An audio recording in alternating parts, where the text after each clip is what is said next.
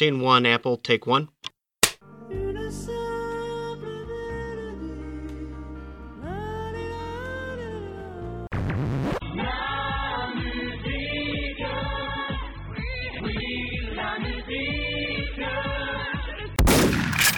Bonjour et bienvenue pour ce nouveau numéro de la Mélodie du Bonheur. Euh, on vous retrouve aujourd'hui donc euh, comme euh, maintenant depuis quelques semaines, toutes les deux semaines, hein, je crois que c'est le ça. nouveau format qui a été décidé par le par le boss. Euh, donc on va vous parler d'un album d'actualité. Euh, je sais pas quand est-ce que le prochain hors série va, de, va tomber. Normalement ça devrait être le tien Léo, mais ça fait un mois Ouais. qu'on essaie de le préparer. c'est un, un peu compliqué. Et aujourd'hui on se retrouve pour parler d'un album euh, d'un vieux monsieur euh, grabataire. On peut, on peut le dire, hein, c'est euh, un peu un académicien, limite de- du, du rock'n'roll, qui s'appelle euh, Nicolas Edward Cave, je crois. Donc, qui vient de sortir, je disais, euh, donc un album euh, il y a un peu plus d'un mois en format physique et un peu plus longtemps en format numérique, euh, qui s'appelle Ghostin. Euh, donc c'est euh, Nick Cave and the Bad Seeds et aujourd'hui pour en parler on se retrouve à trois euh, dans une petite ambiance cosy avec euh, donc euh, deux, deux personnes fort sympathiques un chauve et un qui ne l'est pas Oui. Donc euh, Valentin bonjour Bonjour, bonjour. Grand plaisir de parler de Nick Cave. On me charrie souvent en disant que je suis fan de Nick Cave. Je vais enfin pouvoir me... c'est vrai c'est un peu le, Oui. le pote Valentin Mais voilà, je vais enfin pouvoir me répandre. On va peut-être enchaîner avec un de Tom Waits juste après, histoire de, de faire les deux à la suite, comme ça après tu viens plus jamais. Vraiment deux académiciens en plus, hein, euh, Ouais, Tom ouais. Waits. euh, Effectivement. Deux, bah, c'est la bourgeoisie du rock. hein, Ouais. donc, euh, faut le dire, hein. Oui. Euh, donc voilà, Valentin qui est avec nous, et puis Léo aussi qui est là. Salut, Ça c'est va moi. Ouais, ouais, super, super. Content d'être là avec Valentin pour nous parler J'adore. de Nick Cave, j'imagine. Euh, ben on va commencer tout de suite en passant à un premier extrait de, de Nick Cave, donc un extrait d'un album précédent qui s'appelait euh, Push the Sky Away, qui était sorti en 2014, 2015 2013, 2013. 2013, ah ouais, ça, ça prend envie, hein, c'était... Oui. Et euh, donc euh, on va passer un extrait euh, qui est tiré du morceau Mermaids. I do driver alertness course. I do husband alertness course. I do mermaid alertness course. Watch them out on the rocks. Wave at me. Wave at me. Wave and slip back into the sea.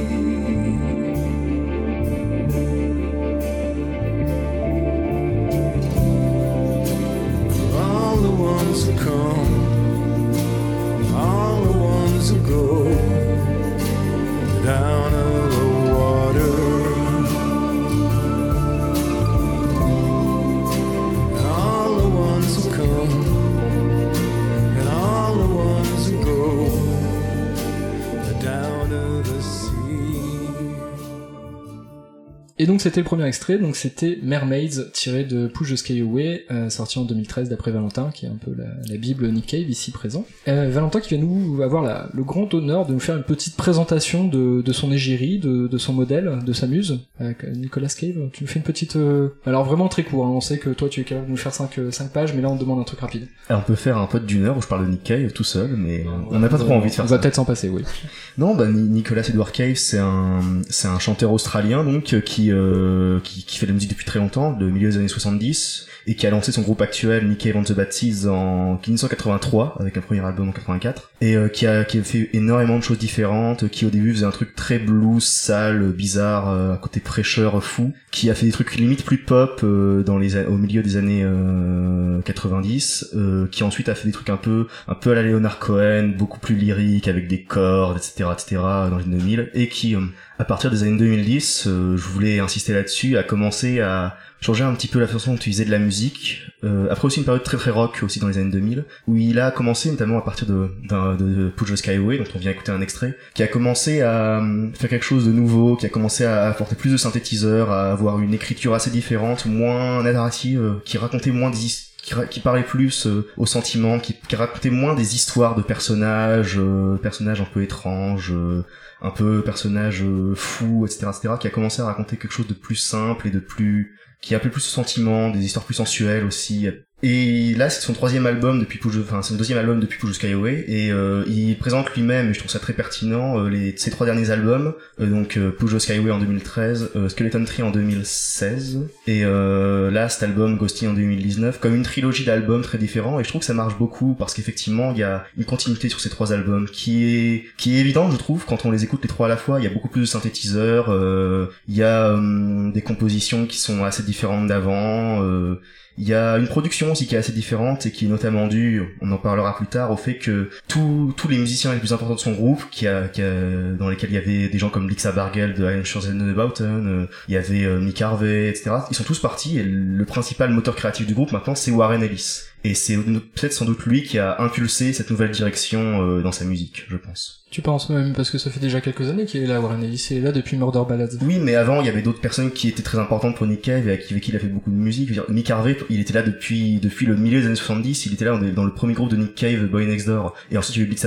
aussi, qui était un des principaux compositeurs. euh, et euh, d'ailleurs, euh, il y a même certaines seeds qui étaient à l'écriture de certains morceaux euh, sur plein d'albums de Nick Cave. Même si Warren Ellis, c'est vrai, écrit effectivement certains morceaux et compose certains morceaux avec Nick Cave depuis les années 2000, depuis Oui. euh, Avatar Blues. Est-ce qu'ils ont fait beaucoup aussi de, de BO et de travail de, de, de cinéma, cinéma ensemble, euh, notamment sur, euh, c'était quoi déjà, l'assassinat du l'assassinat de De Jesse James James, par par le lâche Robert Ford. Voilà, c'est ça, exactement. Il y avait un autre film aussi euh, avec euh, le mec euh, réalisateur australien, là, ils avaient fait The, The Road ensemble, euh, le film Mhm. avec euh, Viggo Mortensen, euh, et puis un autre film aussi. Euh, D'accord. Et mais alors du coup, c'est vrai que parce qu'on va peut-être y revenir, mais euh, donc là tu nous as parlé des, trois derniers albums, mais aussi un, contexte un peu particulier donc euh, sur les sur les deux derniers albums et puis sur celui-ci, ne serait-ce qu'au niveau de la sortie, euh, c'est-à-dire que le, le disque a un peu été euh, annoncé, euh, voilà comme ça, personne s'y attendait vraiment parce que bah, souvent Nick Cave Bon, c'est un, un vieux monsieur maintenant, il a quand même plus de 60 ans. Pour sortir les albums, c'est assez rare qu'il enchaîne comme ça 2-3 ans. On a plus tendance à, se dire que bon, c'est plus tous les 5 ans, euh, tous les 4-5 ans, parce que ça prend un peu plus de temps.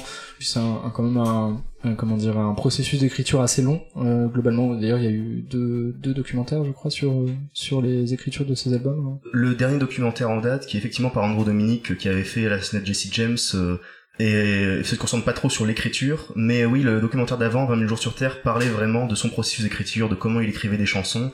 Effectivement, c'est un long processus, euh, et, euh, et c'est, il, il prend ça limite comme un artisanat, en fait, c'est vraiment trouver la bonne chanson avec le tel, avec tel nombre de, avec tel, euh, tel pied, tel nombre de, de couplets pour tel nombre de refrains. C'est un processus qui est, qui, sur lequel il est extrêmement, euh, perfectionniste, mais effectivement, depuis, sur les deux derniers albums, il est peut-être un Ce peu qui peut s'expliquer aussi par ailleurs par ses activités euh, assez euh, d'auteur, hein, parce qu'il a il a sorti deux, deux, trois, quatre livres, je pense. Donc, il y en a au moins deux que je connais moi, qui donc La mort de Bunny Monroe et euh, Villange, euh, qui sont assez euh, particuliers. Donc, notamment dans La mort de Bunny Monroe, un passage assez incroyable où il parle de de sodomiser Avril Lavigne. Euh, du coup, d'ailleurs, ce qui me faisait penser à un morceau de de Push the Sky Away où il passe, de- il parle de Miley Cyrus, un moment aussi où il y a un truc un peu un délire. Il a vraiment Il des... hein. Ah oui, il a vraiment des, des problématiques de vieux monsieur euh, Ah oui, qui bah, fantasme. c'est un, c'est un vieux monsieur qui fantasme et qui perd ses cheveux, donc euh, voilà. Il y a des choses comme ça, on achète une Lamborghini, euh, d'autres qui sortent des albums et qui parlent de Miley Cyrus, c'est un peu la même chose. C'est un peu comme Niska. C'est un peu comme Ouais, ça. Niska parle beaucoup de Hannah Montana. Et de... Ah oui, Donc voilà. bah, Peut-être des liens, des liens. D'ailleurs, il parle aussi d'Anna Montana, euh, Ouais. Cave, dans le morceau où il parle de Miley Bah, Cyrus. tu vois. Ouais, comme quoi, c'est un peu, finalement, Nick Cave, peu, Même combat. Faut peut-être faire un feat, Ouais. peut-être organiser un truc entre eux. Niska coûte assez cher, malheureusement.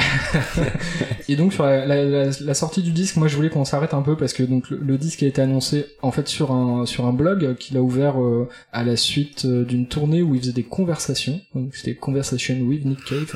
C'est assez, euh, oui, il a un melon, mais on c'est normal, c'est un artiste, Ouais. il a le droit. Euh, je veux dire, ça fait même partie du, du taf. Et, euh, et donc suite à cette tournée qui, euh, je crois, avait été complète partout. Hein, Oui, encore. Aujourd'hui, il y a eu une date en Belgique qui a été, qui a été, euh, Oui, c'était à Bruges, sol- non oui, sold out en une minute ou deux, Ouais. je crois. Eh ouais, ouais, bah c'est, bah, ça c'est. Euh, vend plus que Mitre Gims apparemment. Écoute. Bah on est famous ou on l'est pas, hein. le maître c'est le maître, mais euh, c'est comme ça. Et du coup donc à la suite de cette tournée, il avait a priori bien aimé l'exercice et donc il avait décidé de d'ouvrir un site qui s'appelle The Red and Fives, donc euh, référence à sa chanson la plus connue qui s'appelle euh, Red Right Hand. Red Right Hand. Euh, et donc euh, site sur lequel en fait il, il répond comme ça euh, de manière quasiment journalière à des questions qu'il reçoit de, fans. Et donc, alors j'avais noté l'entrée. Je crois que c'était euh, du coup l'entrée, une entrée qui date de 2010, septembre 2019, euh, qui est l'entrée 62 sur son blog. Et donc il y avait quelqu'un qui lui demande quand est-ce qu'on peut attendre un prochain album de, Nick and the Bad et il dit cher cher Joe. Euh, il y a un album qui sort la semaine prochaine. Et euh, il en avait pas du tout parlé avant. A priori, euh, Il avait dit qu'il enregistrait un album, mais pas plus que ça. Il a dit tiens, Oui. je suis à Los Angeles, j'enregistre un album. Oui, Euh, mais après, comme- comme euh, souvent les enregistrements, ça peut prendre Ouais. très longtemps, le mastering, la production, tout ça. Et, euh, et donc là, c'est c'est tombé finalement avec. Alors, moi, il faut absolument qu'on en parle parce que c'est vraiment un sujet touchy. Je trouve une pochette ignoble. Vraiment sympathique. Ça t'attend bien Ouais, ouais, ouais, moi j'aime Elle bien. est kitschissime, c'est absolument incroyable. Ouais, ouais. Et c'est pour ça, moi, quand il a annoncé l'album, je pensais à un fake, en fait. euh, À parce cause que de la quand- pochette. Oui, enfin, déjà, euh, le côté, les noms des morceaux sont un peu caricaturaux quand on connaît Nick Cave. Mais oui, la pochette est absolument, j'ai pas les mots. J'ai vraiment pas les mots, quoi. C'est, Moi je pense que c'est ma pochette préférée de lui. Hein. Ouais. Bon, Léo a décidé d'être un peu euh, contrariant aujourd'hui. euh, non, non, mais euh, pourquoi pas. Je me suis limite disputé moi avec ma moitié hier sur ce sujet. Elle m'a dit non mais Terry, c'est- arrête, euh, arrête d'être aussi négatif. Oui, c'est. terrible. Et bon, enfin bon, toujours est-il que donc il l'a annoncé comme ça, et donc je crois qu'il a fait un post encore la, la semaine suivante où il a dévoilé justement cette cette cover. euh, Non, c'est encore plus, Ah, c'est encore, c'est incroyable. encore plus bizarre parce qu'en fait, il, il a fait le post, il a refait un truc juste après en disant, ah, au fait, voilà la pochette, j'avais oublié de la mettre. c'est- Et c'est, bah alors, outre la pochette qui tranche un peu, on va pas se mentir, dans sa discographie, euh, parce que bon, pour la décrire, parce que là c'est pas radiophonique finalement, hein, euh, je, je vous le dis, hein, euh, On est un petit jardin d'Éden. voilà, un petit jardin d'Éden avec, mais je crois que c'est c'est un tableau, hein, il. Ah ouais ouais, ouais, à il la base, c'est une mais peinture. où ils ont changé deux, trois trucs. Il y avait, il y avait pas un agneau en plein milieu. Ils ont mis un agneau euh, en plein milieu, dans une lumière divine. y a une licorne aussi, euh, enfin oui. Et d'a- d'ailleurs, ça fait un peu le lien avec le premier morceau, la Mermaids, ce délire avec les, les animaux fantastiques, ce genre de choses. Et donc, bon, outre l'aspect euh, graphique euh, qui tranche un peu, parce que bon, Nick Cave, on a cette image un peu du, euh, bon, je vais faire grossier un peu, mais euh, côté un peu romantique, euh, un peu un peu gothique, un peu noir, etc. Bon, c'est quand même la plupart de ces pochettes, bon, par exemple The Boatman's School, euh, c'est euh, des, des briques, euh, sa, sa gueule euh, en noir et blanc. Et là, on se retrouve avec un truc qui pète dans tous les sens. Ça, ça tranche à la fois visuellement, esthétiquement de ce point de vue-là, et aussi par la musique. Je pense qu'on peut peut-être euh, déjà un peu rentrer sur le disque. C'est vrai que du point de vue de la, la musique, euh, on en parlait un peu tout à l'heure, euh, ça n'a rien à voir avec ce qu'il a fait. euh, Oui, c'est ça. Moi, j'avoue que même si j'aime bien Nick Cave, quand il a annoncé l'album, j'en ai, j'ai fait genre, ok, super. Oui. Je vais l'écouter, et c'est vrai que quand, je l'ai- du coup, je je sais plus, je l'ai lancé à un moment un peu euh, inopportun, tu vois. Du coup, j'ai écouté qu'un ou deux morceaux, mais j'ai j'ai vraiment fait genre, ah ouais, d'accord. Ça t'a scotché tout de suite. Ouais, ouais. Genre, je me suis dit, genre, Il se passe un truc. il se passe un truc, et du coup, euh, je me suis dit, ok, je me mets en pause, je me, Ouais, je pose, d'être, euh, ouais, je- ça tranquillement. Ouais. tranquillement, ouais. Mhm. Et c'est sûr que ouais, tu rentres euh, là-dedans. Mais du coup, moi je trouve que la musique, du coup, euh, mais ça du coup on aura le temps d'en reparler, mais suit as- assez bien la pochette en fait. Oui, oui, oui, carrément. Oui, oui bah, oui, une que- lumière, Que ce soit les, les thèmes qui sont abordés. Moi, alors, je me suis pas plongé. J'imagine que toi, Valentin, tu t'es plongé dans les paroles. Mais moi, je me suis pas encore plongé totalement dans les paroles. Il y a des trucs qu'on retient euh, comme ça de temps en temps. Mais d'ailleurs, c'est rigolo parce qu'il y a un rappel, euh, donc un rappel à la pochette, que ce soit dans la musique ou dans les textes, mais il y a aussi un rappel, euh, oui, du coup, dans les textes et dans les chansons, dans les textes des chansons, entre les chansons, on a des phrases qui reviennent, Mm. des, des thèmes musicaux aussi qui reviennent tout au long de l'album. Je pense notamment sur les trois derniers morceaux qui reprennent un peu des passages d'autres morceaux avec des phrases, euh, etc., où il parle de rédemption, ce genre de choses qui sont déjà dans le début de l'album et qui reviennent tout du long. Et l'album a euh, peut-être on va, pouvoir commencer déjà un petit peu juste avant de passer un, premier extrait de ce disque pour euh, un peu exemplifier ce qu'on fait, euh, vous donner à écouter les différences pour ceux qui connaissent Nick Cave et peut-être découvrir, mais du coup ça va être un peu bizarre pour les gens qui n'avaient jamais écouté Nick Cave avant. Dans la musique, euh, ce qui est marquant de prime abord, euh, c'est euh, que c'est un de ces disques, je pense, les plus calmes. Euh, C'est pas la première fois qu'il en sort parce que du coup moi je disais tout à l'heure qu'il y a déjà eu des albums piano. On a dit euh, The Boatman's Call, euh, il y a quasiment que du piano, des cordes, etc. C'est très feutré. Un album comme The Good Son aussi, c'est très orienté piano, euh, très peut-être un peu plus rythmé que celui-ci, mais là, celui-ci, outre euh, outre l'aspect, donc on a du piano, on a des cordes, on a très peu de basse, très peu de batterie, donc très peu de rythmique finalement euh, à proprement parler, en tout cas de rythmique euh, traditionnelle dans les musiques rock, et euh, énormément de clavier. Donc comme tu disais Valentin, un petit peu cette cette évolution qu'il y a déjà depuis quelques albums, beaucoup de claviers Mais c'est- analogiques. C'est beaucoup plus flagrant sur cet album. Quoi. Oui, oui, bah là, là, c'est vraiment la je, je trame de fond. continuité, mais il faut aussi considérer que cet album, le- quand tu l'écoutes, tu fais mais waouh quoi, c'est waouh. Vraiment, c'est vraiment, enfin, moi je m'attendais pas à ça quoi. Mais il y a tellement de synthétiseurs quoi, il y a que ça quoi. Oui. quasiment. Ouais. Et alors du coup, peut-être parce qu'on on va pouvoir euh, peut-être euh, introduire euh, ce premier extrait, euh, ça donne aussi une, une coloration au disque euh, que moi je trouve assez enlevé, quelque chose d'assez éthéré. Je sais que c'est Oui, ultra, voilà, ça fait vraiment euh, chroniqueur de Zodrome, mais voilà. mais il y a quand même quelque chose de, oui, très très enlevé, euh, limite un peu d'irréel là. Si on se revient, on finalement revient à la pochette, il y a quelque chose un peu euh, qui tient un peu limite du du fantastique, du fantasmé. Ouais, euh, ouais. C'est un peu difficile à décrire en fait euh, en première approche. Un, un disque qui demande, euh, qui est assez long, hein, et qui fait plus d'une heure. Ouais, 1h20 quasiment. Ouais, et qui, qui demande quand même qu'on prenne le temps de se poser Mm. parce qu'en en plus, bon, j'imagine qu'on aura le temps de le dire, mais ça pète pas la joie. En même temps, moi, je trouve pas que ça soit foncièrement dépressif, mais ça pète pas quand même la joie. On va pas se mentir. Non, non. Et, et du coup, euh, tout ce côté un peu euh, enlevé, euh, très très aérien, c'est, je pense aussi les claviers qui font ça. Là. Donc, on a beaucoup beaucoup de nappes de clavier avec des cordes sur la première partie, un peu moins sur la deuxième partie. Le Euh, cœur aussi. et des chœurs, ouais, beaucoup de chœurs et beaucoup de beaucoup de voix. Euh, peut-être on peut en parler là, ça peut être bien pour euh, introduire le morceau. Tu vas peut-être nous introduire le morceau, euh, Valentin, comme ça tu vas nous parler un peu de la voix de Nick Cave sur ce disque. Euh, oui, euh, on a choisi en premier morceau euh, de cet album à faire écouter un morceau qui s'appelle Galleon Ship, qui moi est un de mes morceaux préférés de l'album, euh, qui est un morceau où, euh, où il chante différemment entre du spoken word et du chant très enlevé. Et ce qui est intéressant sur cet album, c'est que dans son chant et aussi euh, déjà sa voix est à la limite de la cassure souvent. Et derrière lui, il y a les Six derrière qui qui chantent, qui font des chœurs en des grandes harmonies. Euh, qu'il y avait déjà sur les précédents albums, mais là ça devient, il y, a- vraiment un côté limite, c'est un peu limite chœur en fait, comme un chœur d'église, c'est c'est le côté angélique complètement euh, des chœurs des Bad euh, qui est qui est vraiment très très très très beau. Ouais, Il y, a, il y a vraiment une...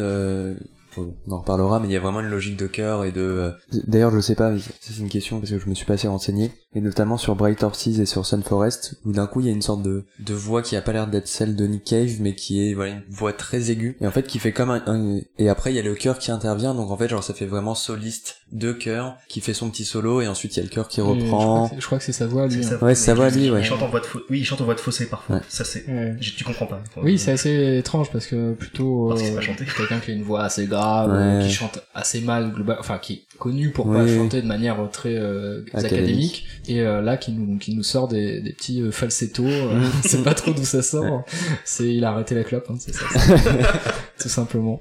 Bon, euh, du coup on s'écoute ça un peu pour euh, voir à quoi ça ressemble. Donc euh, Galleon Ship, c'est parti.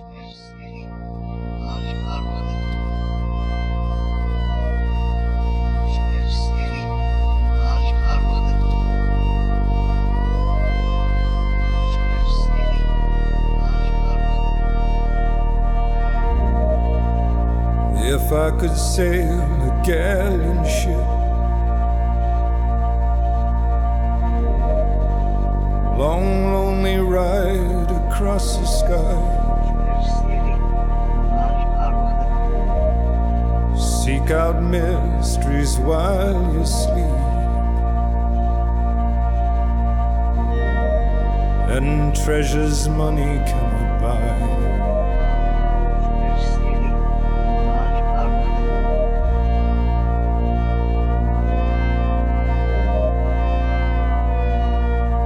For you know I see you everywhere. A servant girl, an empress. My galleon ship will fly and fall, fall and fly and fly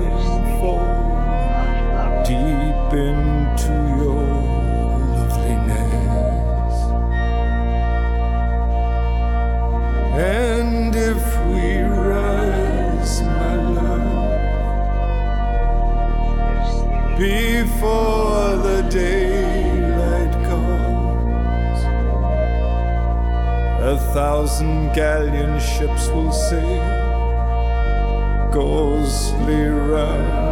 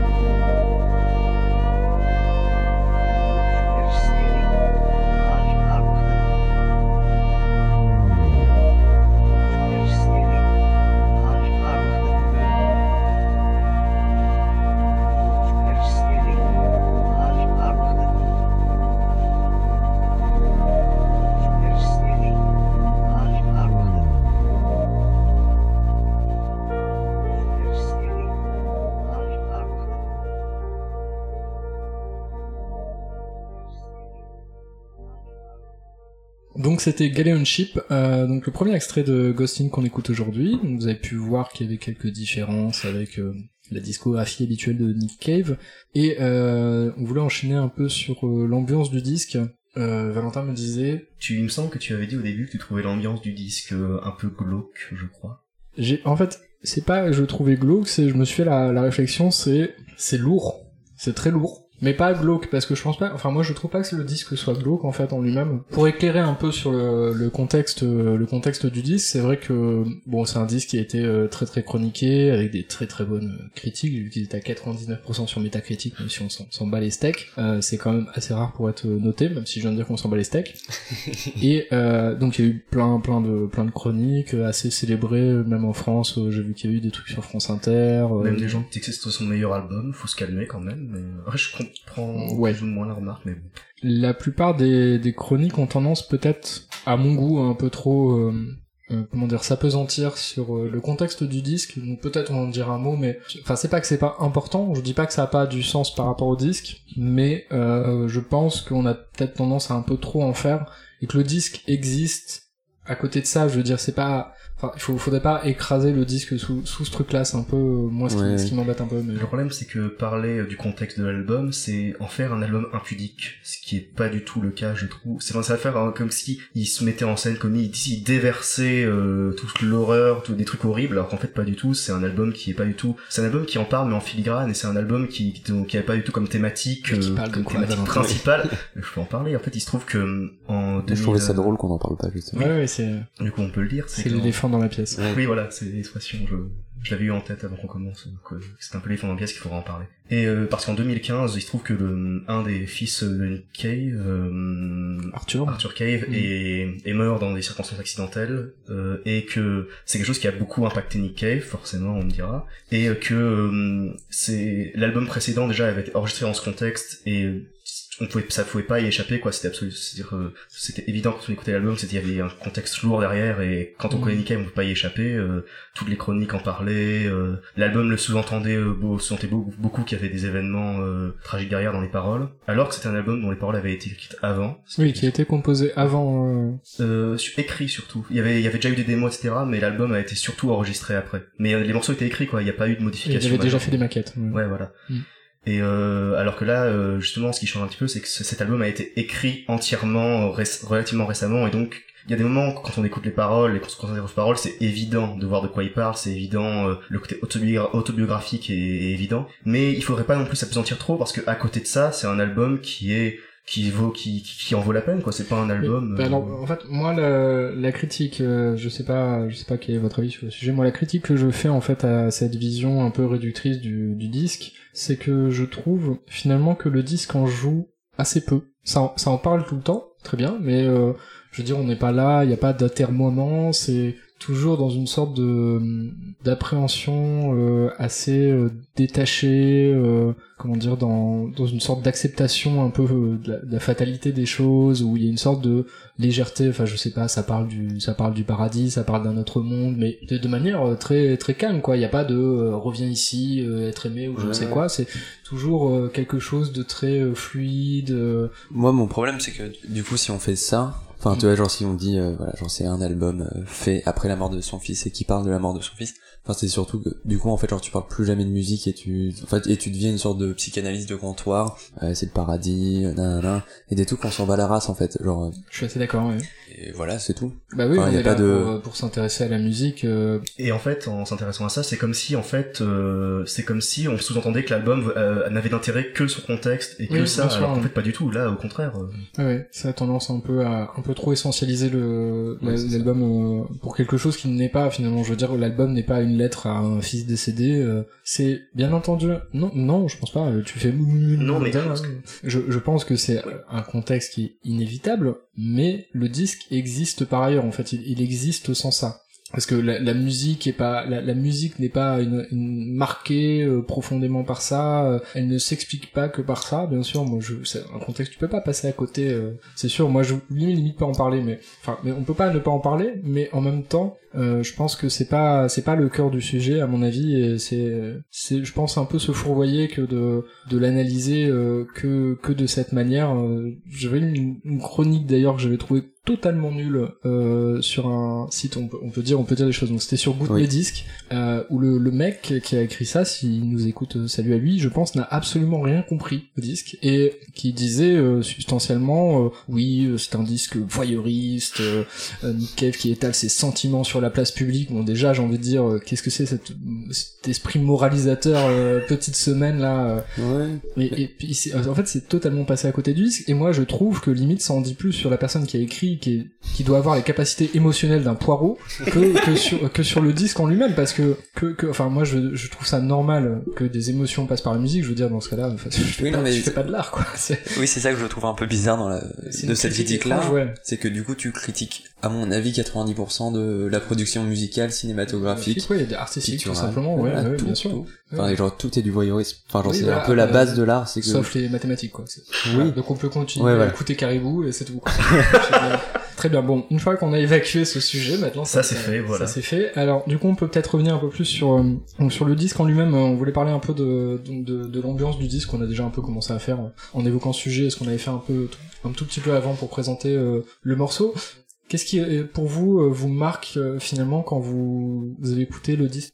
Donc, euh, toi, Léo, tout à l'heure, tu, tu, tu disais que euh, pour euh, quand t'avais commencé à l'écouter, au début, tu l'avais lancé un peu comme ça en Mm. mode bon, je vais écouter un album Dans le métro, ouais. voilà, je m'en bats les steaks à moitié, je vais juste écouter pour voir ce qu'il fait, et que tu t'étais dit ah non, il va falloir que je me repose pour Mm. l'écouter parce qu'il y a un truc finalement qui t'a qui t'a fait te dire euh, Ouais, ouais, ouais, bah, il y avait un, un truc en plus, mais là, du coup, genre, c'est une comparaison. On a, on n'a pas parlé, mais pour moi, elle était assez euh, évidente. En tout cas, en termes d'écoute et de comment euh, je découvre un album, c'était, j'ai eu un peu le même truc, euh, en fait, avec l'album de Low l'année dernière. Je me lance, enfin, parce que Low, j'avais pas écouté les singles, j'avais rien écouté. oui. Et du coup, j'ai lancé l'album, j'avais un peu vu que c'était euh, voilà, pas comme d'habitude, mais où en fait tout d'un coup, genre tu rentres euh, dans un album qui construit vraiment une ambiance euh, très particulière, Mhm. qui à mon avis, oui, ce que tu disais, reste très pesante, même si Ouais. on pourra revenir là-dessus, mais je- enfin c'est un album qui marque énormément, je trouve, sur euh, comment il s'impose à. Oui, tu rentres pas comme ça. Ouais, voilà. Il faut être. euh, Enfin, ça, ça impose un truc, une sorte de de de comment dire de tu dois t'imposer aussi une, une Mm. certaine écoute parce que tu peux pas l'écouter en faisant caca ou en faisant la vaisselle. Il y a un truc où il faut vraiment euh, Ouais, c'est ça, tu, tu, tu te mettre euh, dans les là, conditions quoi. C'est et c'est un album qui qui te l'impose quoi. Vraiment c'est l'album Ouais. qui te l'impose parce que sinon je pense que tu passes à côté du disque. Puis même c'est difficile de l'écouter euh, juste comme ça. Moi j'ai essayé de le faire en faisant la vaisselle. Franchement tu enfin tu fais la vaisselle mais t'en oublies ce que tu fais donc c'est moyen moyen bonne idée Mais oui, sur- surtout parce qu'en plus il y a vraiment ce truc, on en parlait, je sais plus si c'était en off ou euh, directement, Bon, parce que déjà on en a pas parlé, mais du coup il y a, il y a deux CD, et que l'album est, disons, on en reparlera, je suis sûrement pas le mieux placé pour euh, discuter de ça, mais qu'en tout cas, en tout cas sur le premier CD, t'as vraiment une impression en fait où, où ça s'arrête pas, c'est une sorte de long morceau continu euh, de, où j'avais vu euh, qui fait plus ou moins 45 minutes le premier album, voilà où en fait t'as des synthés en fait qui, qui restent dans les mêmes tonalités, qui vont pas, euh, tu vas pas avoir des changements d'ambiance brusques, tu vas avoir des des rappels euh, des chœurs qui fonctionnent de la même façon des on l'a dit mais voilà quand Nick Cave il, commence à, à, faire le foufou avec sa voix aiguë euh, il le fait régulièrement. Et du coup genre il y a, y a, vraiment ce truc où c'est un gros bloc en fait. Oui il y a une ambiance qui s'impose à Ouais. toi et tu tu peux pas y couper il y a pas de il y a pas vraiment de répit. Ouais c'est ça la première partie vraiment la Mm. mais euh, du coup on peut limite euh, on parlait un peu de Ouais. du fait que ce soit un double album. Euh, bah Valentin je sais pas si tu veux enchaîner là-dessus un peu sur ce côté du coup ce qu'on disait. Donc euh, un premier bloc euh, vraiment très très homogène où c'est vrai qu'il y a ce côté tu l'écoutes et tu vois pas finalement défiler les, morceaux parce que t'as l'impression que t'es toujours un peu dans, une même ambiance que limite ça pourrait être un morceau de 45 minutes on verrait pas vraiment la différence. Et euh, du coup ensuite un deuxième euh, deuxième album qui lui comporte trois morceaux dont un morceau de 14 minutes qui s'appelle Hollywood qui est le dernier non il y a un autre morceau non ouais Le premier morceau, c'est le morceau titre Ghostin qui dure 14 minutes. Il y a un interlude de... non 12 c'est Hollywood qui dure 14 Ok, minutes C'est, oui, Ghostin, donc, qui dure 12 minutes. Ensuite, il y a un, il, il- il dit lui-même que c'est un interlude spoken word de 5, de 4 ou 5 minutes. Et ensuite, un dernier morceau de 14, qui s'appelle Hollywood. Et le, morceau s'appelle Fireflies. D'ailleurs, c'était un texte qu'il avait déjà mis, euh, long- il y a longtemps. Oui, il oui, avait- mais je crois qu'il avait. euh, J'avais lu du coup que le ce texte-là, il l'avait mis sur son blog il y a déjà un an. Donc il l'avait déjà écrit depuis un certain temps. ouais. Euh, toi, toi, tu veux un peu rajouter sur euh, ce qu'on disait sur l'ambiance, etc. Est-ce que t'avais un truc euh, Ben, particulier ce, cette deuxième partie de l'album, euh, d'ailleurs, il avait, il avait dit lui-même, je sais pas si c'est intéressant à dire, mais que l'album était divisé en deux parties. Il disait, la première partie, c'est les enfants. mhm. La deuxième partie, c'est les parents. Et, euh, et finalement, la deuxième partie de l'album est assez différente, avec donc deux, deux très longs morceaux avec un petit, avec un morceau plus court au milieu. Et euh, c'est un morceau, peut-être des morceaux où il y a plus de choses qui sont plus euh, où il- et et euh, surtout le dernier morceau, euh, qui est peut-être le morceau où, où il y a le plus de rythmique, le morceau, un morceau limite répétitif par moment. Sur Hollywood, ouais. Ouais, Hollywood. Et euh, le morceau Ghostin, lui, par contre, euh, c'est... Tu disais tout à l'heure que c'était un album qui était relativement calme, et en même temps, sur ce morceau Ghostin, il y a un côté très... Comment dire Pas démesuré, mais il y a un côté... Il y a beaucoup, beaucoup de cordes qui explosent, les harmonies euh, en font des tonnes, euh, il y a des chœurs derrière qui répètent ce que dit Nick Cave. Mhm. C'est- C'est un disque de, qui, de manière générale, ne fait pas, enfin, qu'on a, a dit finalement assez minimal dans le sens où il y a finalement pas grand chose et que les, les instrumentations sont assez euh, délicates etc c'est très feutré. Et en même temps il n'y a pas du tout d'économie des, des instrus parce que c'est euh, là Il y a c'est- des moments, ça pète dans tous les sens t'as des t'as des chœurs euh, Il y a des moments, c'est même limite le truc le plus... du vibraphone fou, du magellan des cordes enfin je veux dire c'est ça ça il y a vraiment beaucoup beaucoup de choses. Donc c'est un disque qui fait pas du tout l'économie euh, des Comme la instruments, pochette, donc, hein. euh, oui oui bah oui vraiment une- la pochette une sorte de on balance tout comme ça assez assez assez étrange alors moi ça me faisait limite penser sur des choses qui n'ont absolument rien à voir euh, musicalement mais euh, euh, moi ça me faisait penser par moments à des disques de groupers ce côté très euh, en fait réussir à, faire quelque chose de très très ample qui vraiment donne l'impression de prendre tout le spectre sonore et d'être fourmillé de détails tout en vous renvoyant une image première qui est quelque chose d'assez assez calme assez minimaliste euh, Mm. voilà qui paye pas de mine et qui en même temps vraiment est très très riche et euh, qui est vraiment très très ample quoi. Il y a, y a vraiment ce côté je trouvais, je trouvais que c'était très juste. Tu disais ça tout à l'heure Valentin en off. Et effectivement il y a ce côté très euh, important de l'amplitude un peu de, de la musique euh, dans le disque alors je, je sais pas si vous voulez rajouter peut-être encore quelque chose ou si on passe du coup au deuxième extrait Par, euh, non, je pas grand chose à dire. Je Je- voulais juste vraiment souligner effectivement euh, que la deuxième partie de l'album, je la trouve quand même plus sombre, surtout le dernier morceau. Là, c'est quand même un peu la première fois que je l'ai écouté, je me suis dit oula, c'est compliqué là. Surtout comme moi, je, je suis du genre vraiment à beaucoup m'intéresser aux paroles de Nick Cave et oui, raj- rajouter du coup que les paroles, par contre, euh, sur ce dernier morceau, on peut peut-être euh, présenter voilà. le morceau si on le passe après oui. bah le dernier morceau euh, qu'on va passer aujourd'hui, donc c'est un extrait, euh, c'est la fin de l'album, si je ne me trompe pas. Les six morceau. dernières minutes euh, qui sont la fin du morceau Hollywood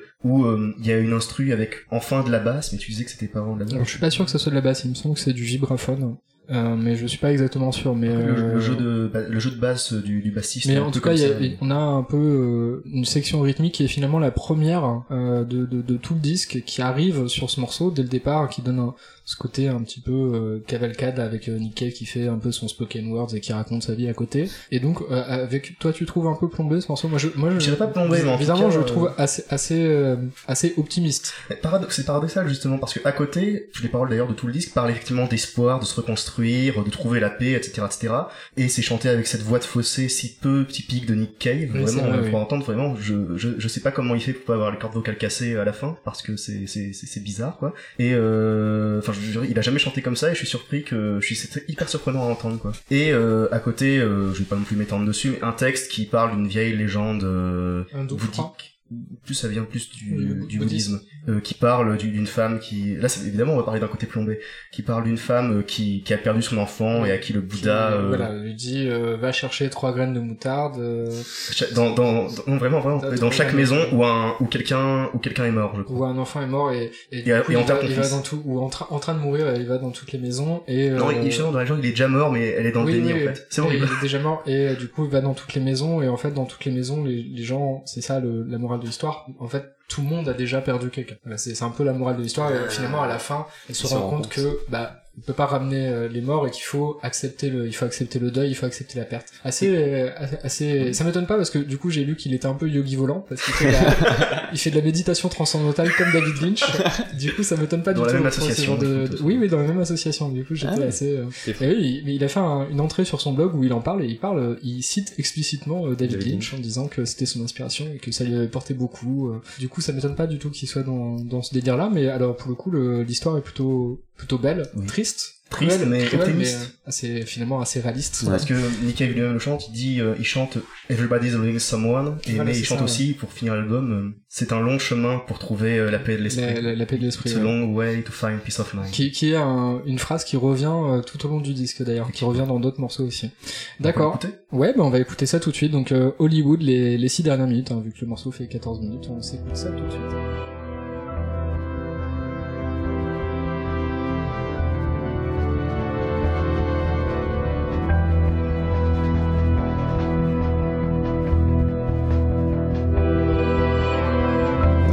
Standing on the shore. All the animals roam the beaches. Sea creatures rise out of the sea. And I'm standing on the shore. Everyone begins to run. The kid drops his bucket and spade and climbs into the sun.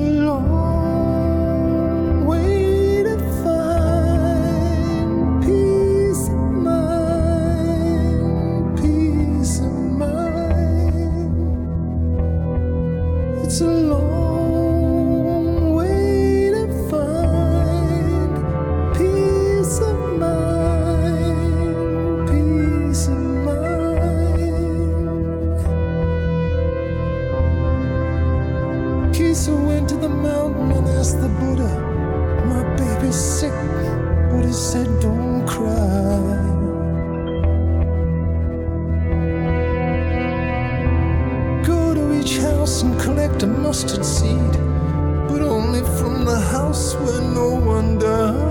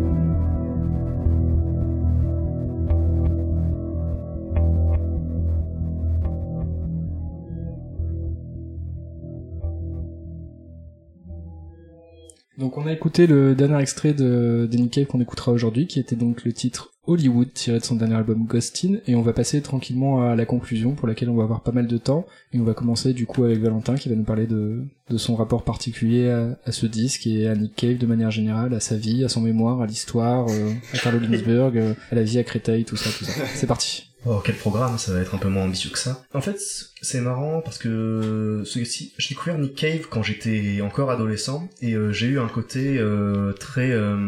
j'ai complètement mythifié en fait Nick Cave quand j'ai découvert sa musique parce qu'il m'a ouvert à beaucoup de choses, il m'a ouvert à plein de trucs post-punk, à plein de trucs euh, dans le même genre, des trucs, euh, il m'a ouvert au Gun Club, etc. plein de trucs comme ça euh, qui aujourd'hui me touchent beaucoup. Ou même des artistes qui ensuite sont ont un petit peu repris des trucs proches de la musique de Nick Cave, il a, inspiré beaucoup d'artistes que j'aime énormément. Et c'est, j'ai pendant très très longtemps eu un rapport complètement mythifié à Nick Cave et en fait depuis quelques années j'ai commencé à, en fait remettre en cause ça, je sais pas, le fait de grandir en fait qui a fait que j'ai voulu un peu tu- tuer le héros quoi et que euh, je suis et surtout quand il a lancé son site là les Red on Files il disait des trucs dessus et parfois je me disais mais mais qui est cet énorme con en fait euh, enfin, il y a des trucs qu'il dit sur The Red on Files par exemple il dit euh, oui Morrissey etc euh, je suis pas d'accord avec lui il faut continuer à le laisser parler on a la liberté d'expression etc etc des trucs comme ça il parlait il parlait il disait des trucs très très bêtes sur Israël etc etc mais il disait je, je comprenais pas Et, euh, on n'a pas forcément envie d'avoir euh, l'avis des, Oui. des gens qu'on apprécie en tant qu'artiste. C'est ça simplement. justement, mais en fait, euh, j'ai, je, je suis pas senti trahi, mais euh, j'ai eu l'impression vraiment de, de, de perdre quelqu'un que, que j'admirais énormément parce que, Peut-être n'a-t-il jamais existé.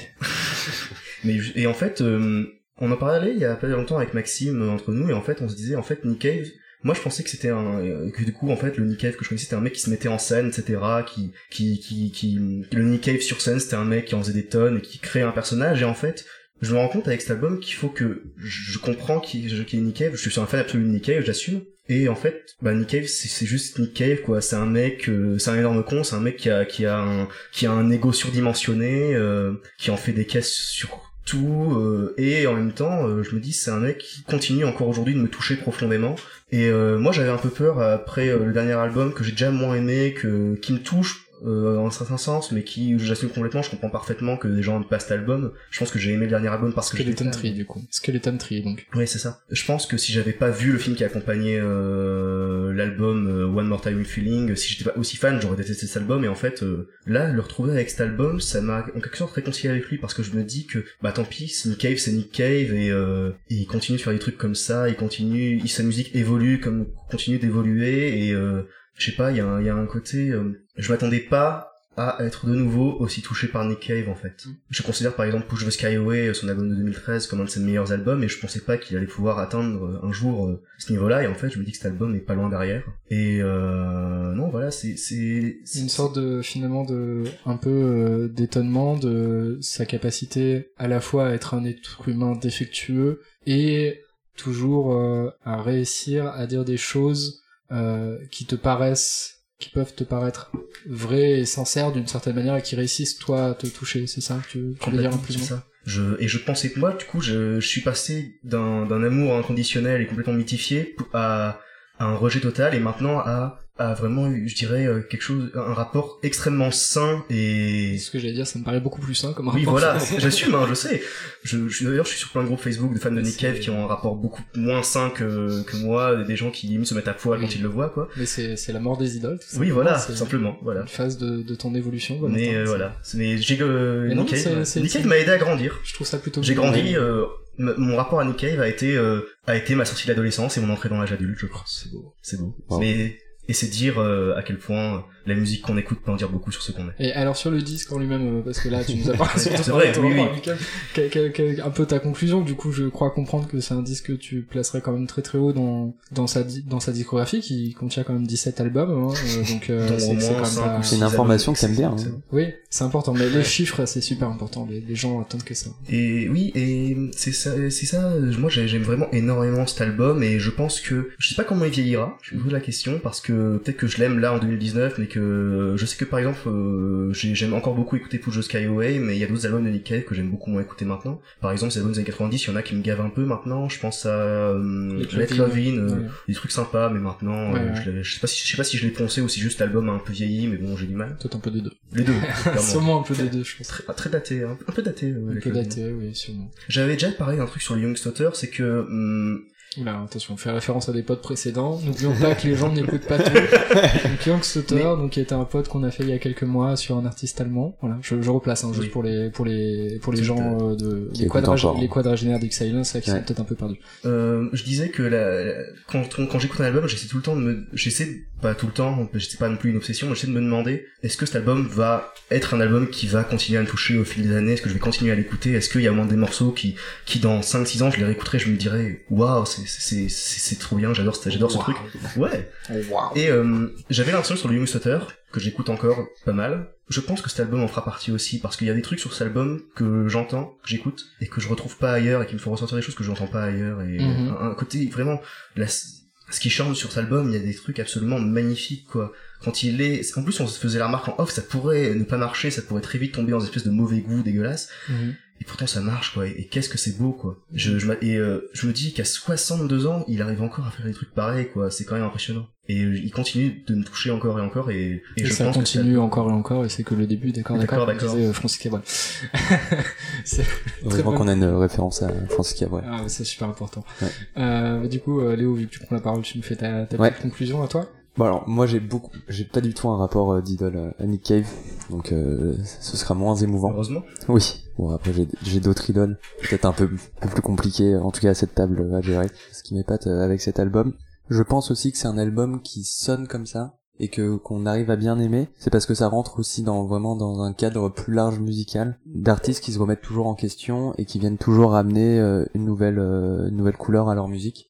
Donc tu vois, je parlais de l'eau tout à l'heure, mais tu vois, on peut toujours revenir, euh, surtout des artistes qui faisaient plus du rock à la base et qui euh, grandissent aussi avec leur temps, même si tu vois, genre même s'ils ont 62 ans ou euh, ils vont plus euh, vers des musiques électroniques. Donc euh, moi j'aime bien ça. Forcément. Euh... La capacité à se réinventer Ouais, ouais, ouais. comme ça. Et je trouve ça assez fort. Ouais, je trouve, Mm. pas- je trouve, Oui, trouve pas ça assez facile. fort. C'est- tu te dis, ça doit pas être facile. Après, euh, Nick Cave, il a, il a quoi, 40, 50 ans de carrière quasiment. Ouais. Je veux dire, le mec fait de la musique depuis les années 70. Donc c'est sûr qu'il y a un peu un truc impressionnant de se Mm. dire, euh, le mec est toujours là, il, il, il cherche toujours à Allez, euh, réfléchir à ce qu'il fait. Il y a toujours un rapport. Mm. Tu pourrais dire, il y a une sorte de, limite, il pourrait se mettre en, en mode un peu automatique, finalement, faire quelque oui, chose. c'est ça. hein. euh, Comme Ce qu'il a beaucoup. fait dans les années 2000 et c'était pas réussi du tout d'ailleurs. Euh, Oui, oui, oui. Mais qu'il y a- pas. oui, oui, voilà. Il y a beaucoup de vieux artistes comme ça, voilà, qui voilà, se mettent en mode automatique et qui laissent un peu couler. Mm. Alors que là, t'as vraiment l'impression. Enfin, moi, je... du coup, euh, moi, vu que je suis vachement porté sur euh, sur tout ce qui est actu- actualité, comment euh, la musique évolue, euh, comment les gens s'inscrivent dans une sorte d'univers un peu euh, très éparpillé. Moi, je trouve ça surprenant parce que j'aime bien Push the Sky Away et même Skeleton Tree, je commence à mieux l'aimer. Mais je l'ai trouvé, euh, je trouvais que c'était des albums très Nick Cave, Oui, très zone de confort. très zone de confort et que là vraiment il va autre part et que et du coup je pense que c'est un album qui peut vraiment marquer voilà genre une étape et Ouais. et qui rentre euh, vachement là-dedans. Ouais. Moi je sais que je m'étais fait insulter par Valentin parce que j'osais dire que euh, il y avait des sonorités euh, Jane Black et Bon Iver euh, et que je continue à, à penser. Notamment. ouais. Non, je, je, je- je serais surpris de t'avoir insulté parce que je trouve Oui que oui oui. vraiment, euh, Non mais je dis ça pour euh, juste pour t'embêter je crois. Mais je sais que j'avais dit- j'avais dit ça et que tu m'avais euh, enfin on en avait parlé vite fait mais moi je pense qu'il y a aussi ce côté-là genre mais bah, après c'est parce que c'est enfin du coup c'est aussi mes mes habitudes d'écoute et comment je Mm. je gère mon paysage paysage musical mais Ouais, c'est, je pense, que c'est aussi une, une attente un peu, euh, comment dire, normale quand on a un rapport à la Mm. musique qui est très, euh, obsessif entre Ouais. guillemets, euh, de euh, s'attendre à ce que les gens te surprennent. Finalement, parce Ouais. qu'il y a- il y, a quelque chose un peu de, euh, t'as un besoin d'étonnement, de réussir à Mm. trouver un peu de l'étonnement face à quelque chose. Du coup, quand t'as des disques qui t'étonnent, bah forcément, tu, tu t'arrêtes plus longtemps dessus. Ouais. Je pense effectivement le, le lien avec le loup, moi j'y avais pas pensé, mais c'est un- une comparaison intéressante euh, dans la manière de, de réussir à, à se réinventer, à se remettre toujours en question, euh, qui peut donner l'impression finalement d'être dans un petit train-train, mais euh, il y a toujours quelque chose qui se passe. Pour Nikkei, c'est peut-être un peu différent parce que là, il y a vraiment, oui. je trouve, il y a vraiment une rupture. assez net ouais. Ouais, y Oui, alors que l'eau a- nette, avait toujours réussi. L'eau, voilà, oui, c'est, enfin, de mon avis personnel, on va pas refaire le pote sur l'eau, on l'a déjà fait. Pour le prochain album, Inch'Allah. Euh, c'est vrai que moi, je serais assez, euh, dans la continuité, je serais assez euh, d'accord avec ce, ce sujet-là, et, du coup, on se répond à la, à la question de Valentin sur le fait de réécouter ce disque, ou euh, en gros, euh, quel est l'impact, est-ce que c'est un disque dont tu vas te souvenir, est-ce que tu vas y revenir, etc. Moi, je pense, justement, ce genre de disque, euh, il y a un truc qui fait qu'on y revient plus facilement parce que c'est vrai que bah par exemple moi euh, j'aime beaucoup aussi Push Sky Away quand il était sorti mais je me faisais la réflexion là en préparant le pod que finalement ça faisait des années que je l'avais pas écouté alors que je trouve que c'est un très bon album de Nick Cave mais euh, je vais pas y revenir euh, si souvent que ça quoi. Je il y a un truc de ouais bon il, est bien mais finalement c'est du Nick Cave euh, dans son jus quoi. Il y a pas de c'est très bien fait c'est très maîtrisé c'est vraiment du Nick Cave de la manière la plus je pense à un de ses albums les plus maîtrisés dans ce qu'il sait faire lui euh, et c'est un très bon disque dans sa discographie, mais euh, d'un point de vue global euh, musical, euh, si je réfléchis à un rapport à la musique euh, personnelle, je pense que, à mon avis, moi personnellement, je me vois plus souvent revenir sur Ghostin que sur Push the Skyway parce qu'il a ce côté très particulier, quoi. Effectivement,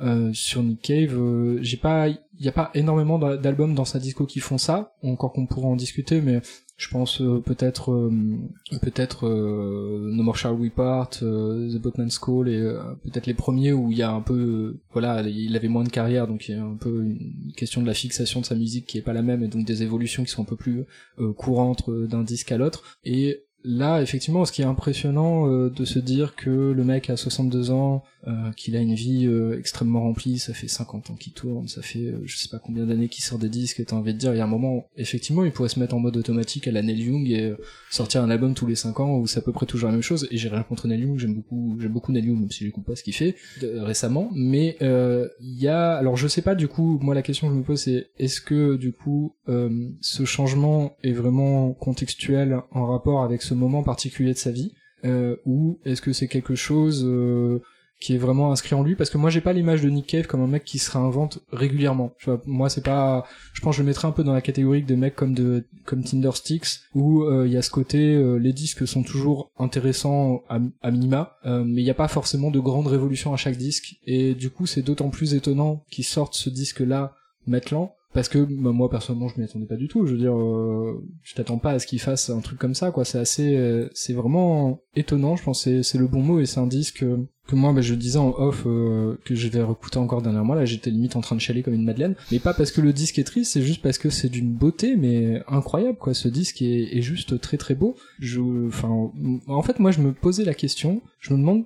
Je suis pas sûr qu'il ressorte beaucoup de disques après ça parce que Ouais, j'ai un- et je trouve qu'il a un petit côté euh, je sais pas qu'est-ce que tu veux dire de plus quoi. C'est je, je sais pas trop. Je pense qu'il va sortir des trucs mais je j'ai comme un doute. Surtout que lui-même assume complètement que il a aujourd'hui euh, de plus en plus de mal à écrire des ouais. chansons. Oui, et aussi il disait, il disait même, il, est- il dit, je l'ai dit, j'ai des petits soucis de mémoire, euh, j'ai de Oui. plus en plus de mal à écrire des chansons. Physiquement, je tiens plus autant la scène qu'avant parce que sur scène, c'est un mec qui se déchaîne complètement. ouais bah oui oui et puis la, la drogue tout ça Oui, voilà. la drogue les putes tout ça comme on Oui, sait oui, oui.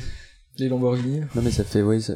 ouais là moi je m'attends, enfin c'est vrai que déjà ils sortent pas des albums euh, très régulièrement, mais là je m'attends vraiment à un gros break. euh, ouais ouais je pense aussi mais après du Ou coup alors le- voilà, où il nous reprend il un revers et voulait, il, euh, reprend, il en sera l'année prochaine. ouais Il voulait refaire prochainement du Grinderman, son groupe de rock'n'roll. Ah oui. D'accord, mais du coup autre Vous chose. pouvez quoi. partir Voilà, sur d'autres projets. avoir- revenir relatif, sur une zone de confort. euh, Ouais. Mais euh, ouais. Mais après, à la limite, ça pourrait se comprendre. Après avoir euh, Oui. fait un truc aussi large, revenir Oui, sur un truc un peu plus confortable.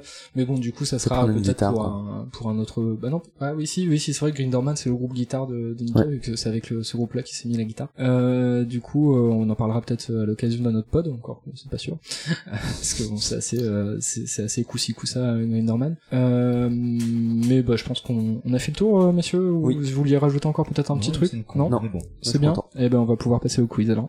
Quelle locution Ah oui Oui, ça y est, c'est bon. Bien joué, oui. Oui, oui, oui, oui, oui. C'est déjà... ga- Ah oui, oui, oui, oui, oui. Rugby. Ah. Alors, donc on va passer au quiz. euh, et pour le quiz de cette semaine, donc c'est moi qui, qui l'ai préparé. Et euh, je vous ai fait un quiz à thème. euh, et je suis assez nul pour les thèmes, donc j'espère que vous allez le trouver très rapidement, parce que souvent je fais des thèmes assez faciles à trouver. Et euh, donc comme d'habitude, hein, euh, titre, euh, titre et artiste euh, deux points. Le thème, ça sera deux points, je pense. Et, et si vous trouvez le thème assez rapidement, il y aura des points supplémentaires à gagner parce qu'il y a des petits liens sur les morceaux, des petites, des petites choses à trouver, etc. Il y a un rapport avec Nick mais bon, pense que c'est peut-être un peu difficile à trouver, mais voilà. Et je serai assez, ah, assez sympa sur le sur le thème, donc n'hésitez pas si vous avez des propositions, si, même si c'est un peu large.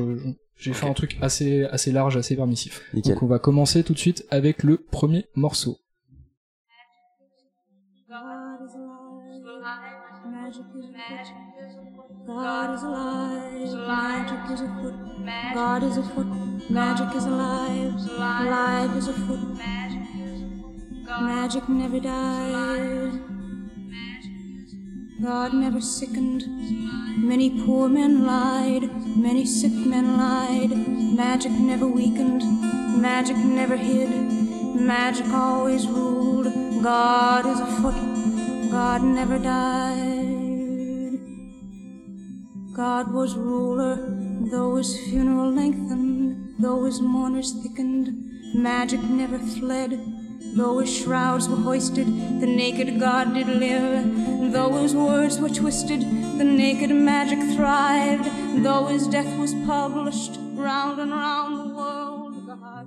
Alors donc euh, ça commence bien, c'est un bid. Euh, aucune proposition a priori, pas de pif? Non, aucune Non. Alors j'avais donné un indice en off qui est euh, c'est quelque chose de très Martin euh, slash oiseau corps et euh, donc ça avait rapport au titre, de la- enfin au nom de l'artiste qui est Buffy Sainte Marie, Ah d'accord.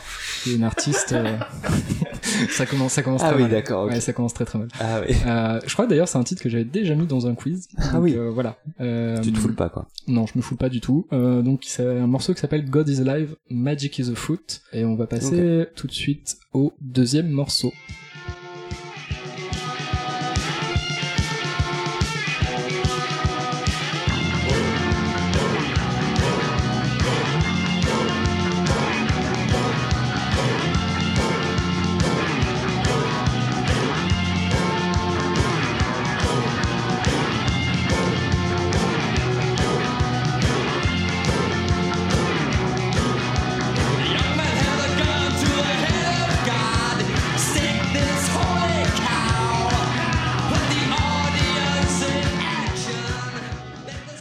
Valentin, t'as une proposition. Ouais, j'aurais pas le morceau, mais je pense que c'est Bauhaus. C'est effectivement Baos et le morceau c'est Antonin Artaud, tiré de leur album qui s'appelle Burning from the Inside.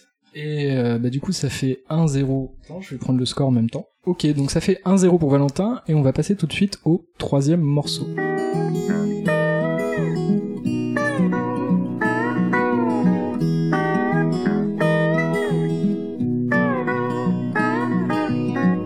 Elle s'appelait Claude.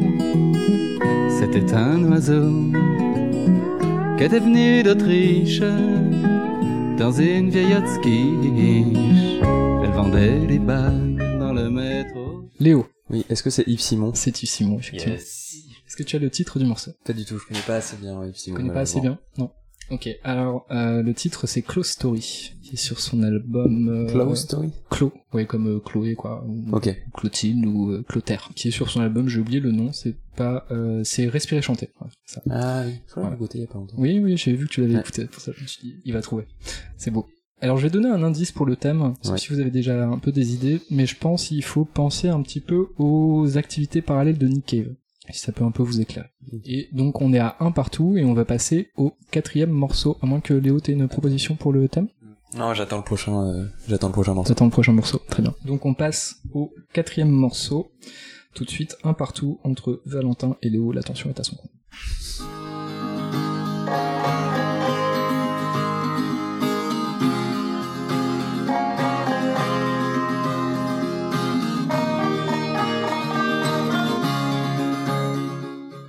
Léo qui la snipe. C'est The Magnetic Fields. C'est effectivement The Magnetic Fields. Est-ce que tu as le Euh, titre du morceau? C'est le premier morceau de 69 Love Songs. ah, je suis pas Non. sûr Je suis pas sûr que ça soit le premier, mais peut-être ouais. Et vas-y, c'est quoi le... Alors c'est All My Little Words. Oui, donc euh, le thème, Oui, c'est un truc au niveau de l'écriture de roman, enfin ou de d'écrire de la poésie. c'est accepté. il y a Antonin Artaud. euh, C'est accepté. Ça, en, en fait, le, euh, du coup, ça va faire deux points supplémentaires pour Léo qui sera donc à 4 points, euh, 4 à 1. Et donc le thème, euh, c'est la musique et littérature au sens large. À Ouais. la fois, par exemple, si je reprends Yves Simon, Yves Simon, euh, surtout connu comme écrivain en fait, Ah parce ouais que chanteur à la base, c'est un mec qui écrit beaucoup de romans. Et euh, si je prends Buffy Sainte-Marie, le premier morceau en fait c'est l'adaptation d'un poème de Leonard Cohen qui Mmh. euh, figurait dans son roman Beautiful Losers. Et Antonin Artaud effectivement donc é- écrivain euh, écrivain de théâtre et d'autres choses euh, notamment et euh, fou De par ailleurs. Magnetic Fields, euh, c'est parce que ça fait Ouais, référence à un, un roman d'André Breton qui s'appelle les, Les Champs Magnétiques. Voilà, donc vous pouvez, vous comprenez pourquoi il y aura. Donc maintenant il y aura des points supplémentaires si vous Ouais, réussissez à trouver s'il y a une référence ou il y a quelque chose, peut-être est-ce que c'est quelqu'un qui a écrit des livres, etc., etc. Euh, donc ça nous fait 4 à 1 pour Léo et on va passer au cinquième morceau si je ne dis pas de bêtises. Je suis à la fenêtre. Toi, tu es dans la baignoire. Tes pieds dépassent.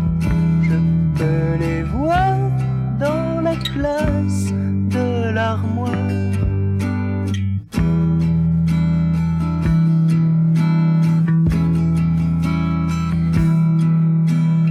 Il y a ce disque idiot qui est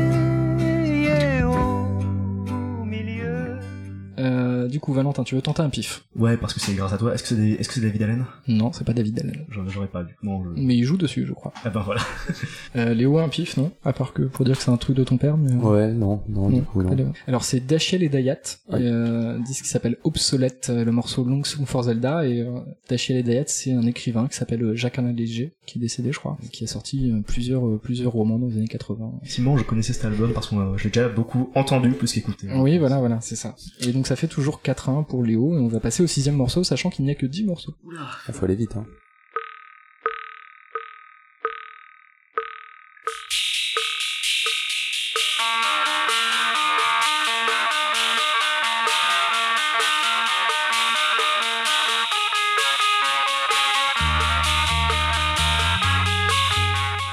Valentin, t'as une proposition Ouais, c'est grâce à tes indices là complètement, mais euh, c'est Cabaret Voltaire. C'est tout à fait Cabaret Voltaire, effectivement. Et donc Cabaret Voltaire, euh, donc je vous avais donné un indice sur le nom par rapport au thème. euh, ça fait référence en fait à un café dans lequel se rencontraient les membres du mouvement Dada. Euh, donc ça nous fait 4 à 2 pour Léo toujours, et on va passer au septième morceau.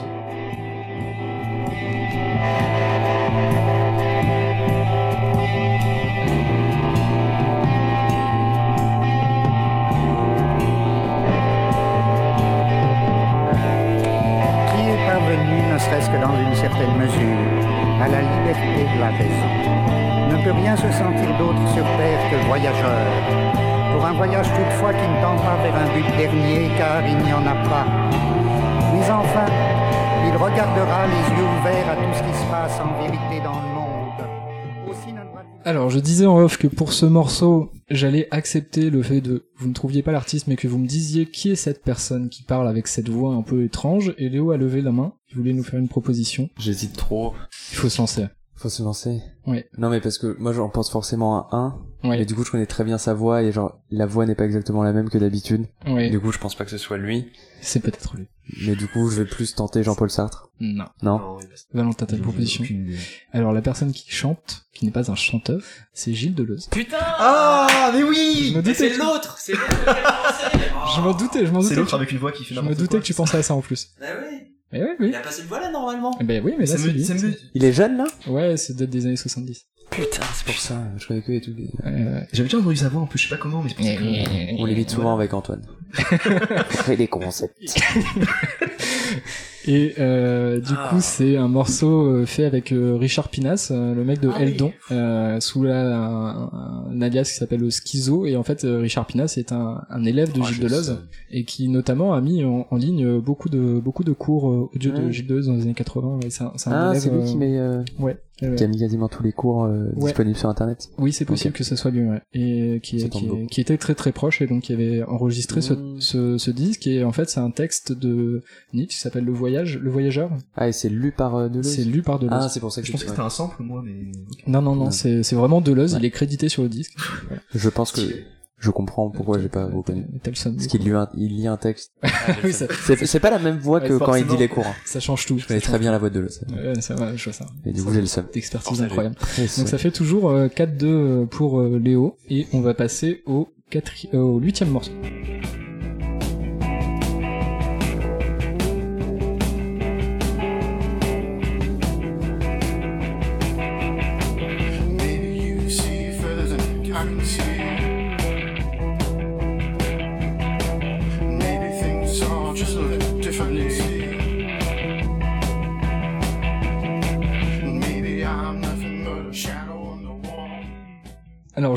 Que pour ce morceau, il y avait potentiellement 4 points, parce que le, en fait, dans, pour ce, ce morceau-là précisément, il y a deux références qui sont en rapport avec le thème. Et Valentin, tu veux nous faire une proposition? Oui, euh, j'ai l'artiste, est-ce que c'est Père Ubu? C'est Père et Ubu. Qui est une référence, Ah. du coup, au- à la pièce d'Alfred Jarry. Tout à fait, donc ça te fait un point supplémentaire. Mais j'ai pas la deuxième, parce que j'imagine que c'est le nom du C'est morceau, le nom du morceau, ouais. et j'ai pas le, le morceau non Donc plus. ça te fait déjà 3 points, ce qui fait que tu passes devant Léo, ça fait déjà 5-4. Et euh, la deuxième référence, en fait, parce que le morceau s'appelle Heart, Heart of Darkness, et qui est donc une référence à Ah, Joseph Conrad. Conrad. Euh, alors je crois que c'est pas sur un album, c'est euh, c'est sur un de leurs premiers singles. Pour ces informations, donc ça nous fait 5 à 4 pour Valentin, il reste deux morceaux, donc on passe au neuvième morceau. Il devrait y avoir ça, Pas ça. de somme.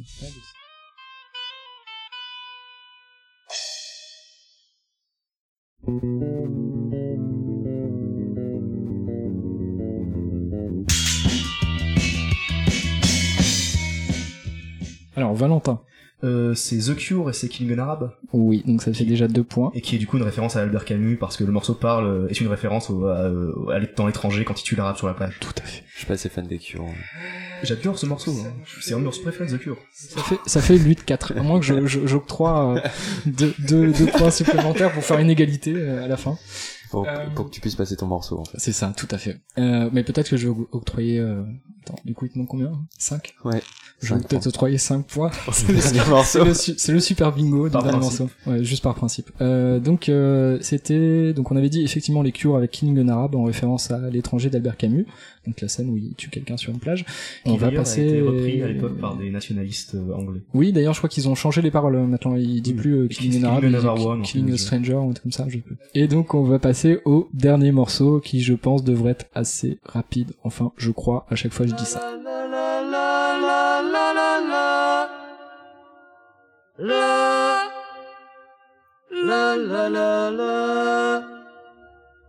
Nous avons tant parlé, toi avec moi. Comment se rappeler qui a dit quoi? Nous en avons tant fait. Alors, Valentin. Euh, J'aurais tenté, sans le mini indice que tu viens de sortir, est-ce que c'est Brigitte Fontaine et Aristide Belkacem C'est Brigitte Fontaine, Ah oui, oui. Belkacem, effectivement. Est-ce que tu as le morceau? Euh, non, non. Ils en mais- viennent de dire. Nous avons tant parlé. Ah. Voilà. Et alors, euh, c'est quoi le, le rapport avec le thème? Tu l'as? Euh, aucune idée. Peut-être euh, Brigitte Fontaine qui a une œuvre littéraire ou Qui Aristide. une œuvre littéraire, effectivement, très grande. Depuis euh, quelques années, euh, sur beaucoup de, de romans, des trucs qui ont l'air assez discutables. Très Brigitte Fontaine. Globalement. Euh, voilà. Bah, du coup, c'est la fin du quiz avec la victoire Bravo. écrasante de Ouais. Valentin. On peut, on peut l'applaudir. C'est beau. Euh, donc ça nous fait une victoire 11 à... Est-ce qu'on s'en Ouais, fiche au final ouais, Ouais, ouais, voilà, ouais. c'est juste t'as gagné. donc t'auras le droit de trouver un morceau et ensuite de passer. euh, et on va passer euh, tout de suite au Rocco. Ouais. Ouais. Euh, ok, bah c'est parti du coup. Qui est... Léo, tu veux commencer? Ouais, euh, moi je recommande un livre que j'ai commencé à lire ce matin, qui s'appelle Thèse sur le concept de grève, d'un collectif qui s'appelle l'Institut de démobilisation, donc euh, qui est un texte qui est très dans la veine de toute la littérature politique que j'aime bien, slash euh, tikkun, euh, etc. Donc c'est chouette, c'est euh, des réflexions euh, fragmentées sur euh, philosophico-politique euh, sur le concept de grève. Que la grève n'est pas seulement euh, une mobilisation sociale, mais tout un ensemble euh, d'êtres au monde euh, que tout le monde euh, doit prendre pour faire grève avec le capitalisme en gros. C'est un chouette livre. Et du coup, oui voilà, et aussi d'appeler à faire grève demain et d'aller manifester. Ah, On oui. se voit demain euh, voilà, à Gare de l'Est à très Oui. tard. Alors comme l'émission passe dans deux semaines, Oui, peut-être bah, qu'il y aura toujours la grève. oui, peut-être, on espère. On croise les doigts. On croise les doigts. Euh, voilà, surtout n'allez pas travailler. Surtout les gens d'X-Island. Et ne travaillez jamais. Surtout notre. Oui, voilà, ne travaillez jamais. Déjà un- une bonne idée. Euh, Valentin, tu veux enchaîner ou tu veux que je fasse? Oui, euh, moi, euh, je recommanderais une série que je suis en train de regarder en ce moment. Je pense qu'au moment de la diffusion de ces émissions, euh, la saison se sera achevée. C'est la série Watchmen, sur laquelle j'étais pas du tout confiant au début, mais en fait, à ma grande surprise, bah c'est plutôt sympa. euh, en fait, c'est une sé- c'est un peu intéressant le concept. C'est c'est pas vraiment une suite. Ils ont les créateurs disent c'est pas vraiment une suite, mais c'est une série qui se situe après les événements de Watchmen dans un dans un univers dans lequel les événements de Watchmen ont eu lieu. Ça sous-entend de regarder Watchmen, le film qui est Oui, horrible. Donc, assez. euh, euh, faut- vaut mieux lire le, manga- le comic, j'avoue. D'accord. euh. Ouais. Et si on veut éviter de vomir sur son écran, oui. c'est- Oui, oui, je pense. Mais euh, par contre, oui, c'est euh, le seul truc que je regarde vraiment, c'est que c'est incompréhensible si on n'a pas eu le comic. Par contre, Euh, D'accord, enfin, ouais. complètement compréhensible. Voir si on n'a pas eu les trucs autour, genre Before Watchmen, ce genre de truc. Mais ouais, c'est une série vachement intéressante qui euh, qui utilise Watchmen comme un discours contre les suprémacistes blancs aux États-Unis, mais de façon pas trop euh, pas trop ridicule quoi. C'est plutôt bien fait, plutôt sympa. Euh, euh, c'est une série qui est esthétiquement plutôt réussie et qui est complètement barrée. T'es tout le temps surpris parce qu'il se passe des trucs complètement fous. Il y a, il y a des pluies de il y a des pluies de calamars. Il y a euh, non vraiment c'est il y a des des, des, des passages où, où, où- avec Jeremy Irons qui sont incompréhensibles. Ah, il y a Jeremy Irons. Ouais ouais ouais. C'est un peu un problème. Euh, tout nu d'ailleurs. Ah. non, Un gros problème, Les passages avec Jeremy Irons sont jusqu'à l'épisode 4 ou 5 et même encore maintenant en fait incompréhensibles. Mais vraiment tu comprends vraiment absolument rien. Mais c'est quand même ultra plaisant à regarder parce que juste euh, en fait euh, c'est une série c'est intéressant qui fait exprès de pas donner tout le contexte dès le début Hmm. qui fait que c'est intéressant à suivre parce qu'on découvre l'univers au fur et à mesure ça change un peu euh, c'est pas une série qui va Oui, avoir bah. un premier épisode de contexte donc ça commence quasiment une méga stress d'ailleurs et ouais c'est oh, c'est bon hein Non, non, non. Non, Oui, non, mais- c'est mais- Media Stress qui m'a fait rire. Oui, oui. oui. Mais en fait, genre, c'est c'est surtout, c'est parce que c'est une série de Damien euh, Lindenhoff. oui voilà Et donc, c'est pas surprenant qu'il fasse euh, des trucs comme ça après Lost The, j'ai jamais regardé Lost moi justement et The Leftovers aussi. Leftovers, ça a l'air vachement bien. C'était vachement bien. Ouais, oui, Mais c'est voilà. pas mal ça. Ok, bah très bien, c'est noté. Donc euh, Watchmen, c'est sur Netflix Euh, c'est HBO. C'est HBO. HBO. Ouais, j'étais pas loin. sort plein de trucs bien. Game- La fin de Game of Thrones c'était nul, mais là ils sortent plein de trucs bien. D'accord. Euh, Qu'est-ce qu'il a ragé comme ça, ça part. C'est bien HBO. Euh, alors moi je vais vous conseiller un documentaire que j'ai regardé euh, il y a deux trois jours, qui est disponible d'ailleurs pour les personnes qui sont abonnées à Mediapart.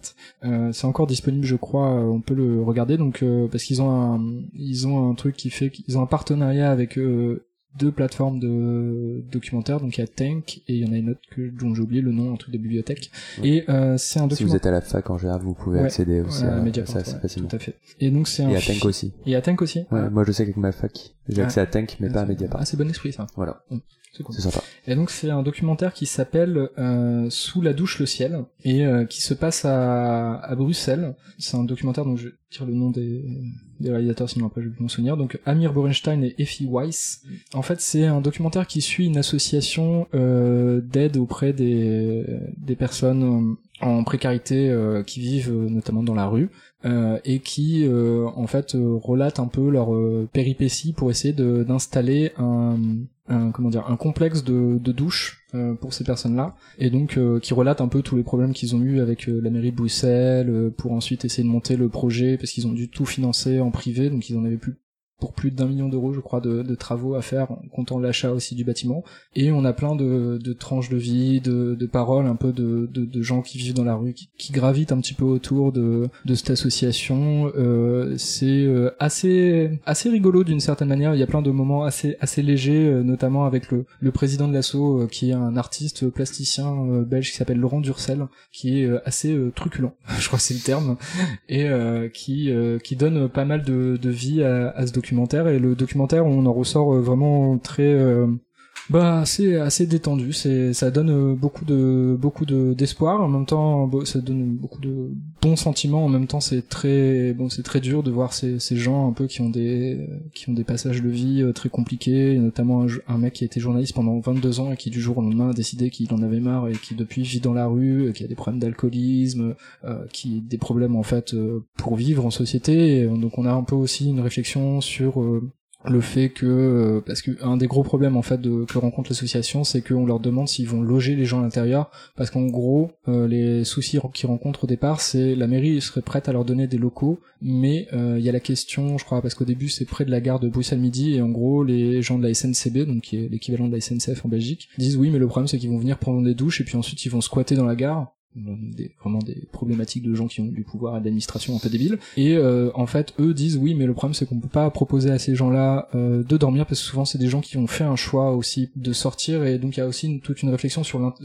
l'intégration. En gros eux disent nous on veut pas enfin on veut pas intégrer des gens qui ont pris cette décision de sortir de la société. On n'est pas là pour ça. On est là pour essayer de les accompagner de, de rendre leur quotidien un peu moins euh, un peu moins difficile et donc il y a plein de plans de, gens en train de prendre des, des bains et qui parlent face caméra dans la baignoire. C'est assez assez rigolo qui parlent un peu de leur rapport à la vie etc de la question de la dignité tout quand on est dehors etc de l'indigne. Qu'est-ce que c'est être digne? Qu'est-ce que c'est être indigne? Et je trouve que le documentaire euh, aborde tous ces sujets là avec une certaine euh, légèreté mais une justesse euh, assez assez touchante. Donc voilà sous sous la douche le ciel. Très beau documentaire belge qui date de 2018 Très bien. Ouais, ben on va bientôt se quitter, mais avant ça, on va, on va laisser la parole à Valentin qui va nous présenter son, son morceau de funk. Qu'allons-nous écouter? Faut que tu me le dises en plus, vu que je vais le passer après. Euh, ben, j'aimerais qu'on écoute du Rodrigo Amarant. J'aimerais, donc euh, oui, c'était pas sûr. On Alors, va quel- écouter même du Rodrigo Ouais. Amarant. Euh, parce que euh, je me suis surpris depuis quelques mois à écouter beaucoup beaucoup son seul album solo euh, qui s'appelle euh, Cavallo. Cavallo, ouais. Et parce que voilà, on parlait des tops, et euh, il y a pas longtemps, on parlait des tops de la décennie, des albums qui nous ont le plus marqué ces, ces dix dernières années, et je pense que, bizarrement, en fait, au fur et à mesure, je connaissais l'album depuis peut-être un peu moins de deux ans maintenant, j'ai découvert grâce à son générique de Narcos, qui est, c'est un très bon morceau après tout. Donc, Oui, c'est vrai, oui. Et euh, j'ai écouté son album Cavallo énormément depuis, parce que je trouve que c'est vraiment un album très très beau. Très beau disque, ouais. Oui, qui, qui, qui réinvente rien, c'est, un album tout Non, non, mais, euh, mais très, très très beau. très euh, très beau en ressent de la mélodie une voix pas impressionnante mais qui est très chaude euh, une voix très touchante et chantée à la fois en anglais en portugais Portugais, ouais. et en français pour un morceau Oui, pour un morceau. ouais. et j'aimerais qu'on écoute justement ce morceau chanté en français qui est Mon très nom, beau, donc. qui s'appelle Mon nom D'accord. ça va bien avec la Euh, thématique des entre guillemets laissés pour compte Oui, oui, c'est de- vrai, ça, va plutôt bien avec euh, cette thématique, effectivement. Euh, bah, donc, avant d'é- d'écouter Rodrigo Amarante, on va, on va dire au revoir un peu aux gens qui nous écoutent, les quelques Oui. personnes qui nous écoutent et qui ne sont pas de notre famille. Euh, donc, euh, eh ben, on va vous dire que hum, on se retrouve du coup dans deux semaines. Pourquoi? Je ne sais pas. On verra. On verra. Peut-être pour le hors actu de Léo, peut-être euh, pour autre chose. euh, Je crois qu'il y a euh, le FK Twigs euh, qui Ah devrait oui. bientôt arriver normalement. Exact, ah oui, Je crois que c'est ça. Avec Martin et Pierre, je crois, Et moi. Et toi. Ok, et euh, on se retrouvera aussi bientôt parce que on- nous, on va bientôt enregistrer le, le bilan de fin d'année Yes. de la Mélodie du Bonheur. Donc on, on a prévu ça euh, d'ici deux semaines, donc vers le 21. Donc ça sera sûrement en ligne euh, courant fin janvier, quoi, le temps de monter les 8h30. L'année de- dernière, de c'était, euh, Je crois que c'était fin janvier, début février. Février. Parce que j'étais à Athènes. Ah oui, ouais, le temps de monter 5h30 de pod. hein, Voilà, Ouais, c'est ça. Et entre temps, du coup, euh, d'ici là, vous pouvez nous retrouver donc sur les, les plateformes habituelles, donc Mixcloud, euh, Podcloud, Spotify aussi maintenant, parce qu'on est dans le turfu. Euh, sur Xsilence toujours pour la petite news, sur Twitter, etc.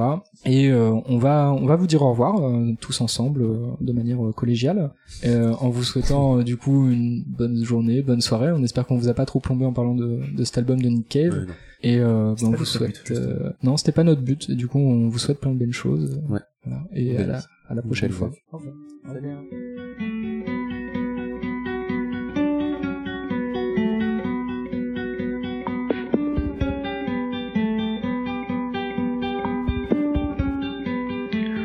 Je suis l'étranger et ça peut se voir.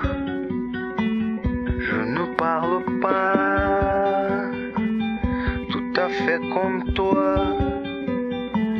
Je viens de la plate-bande où les aubergines se viola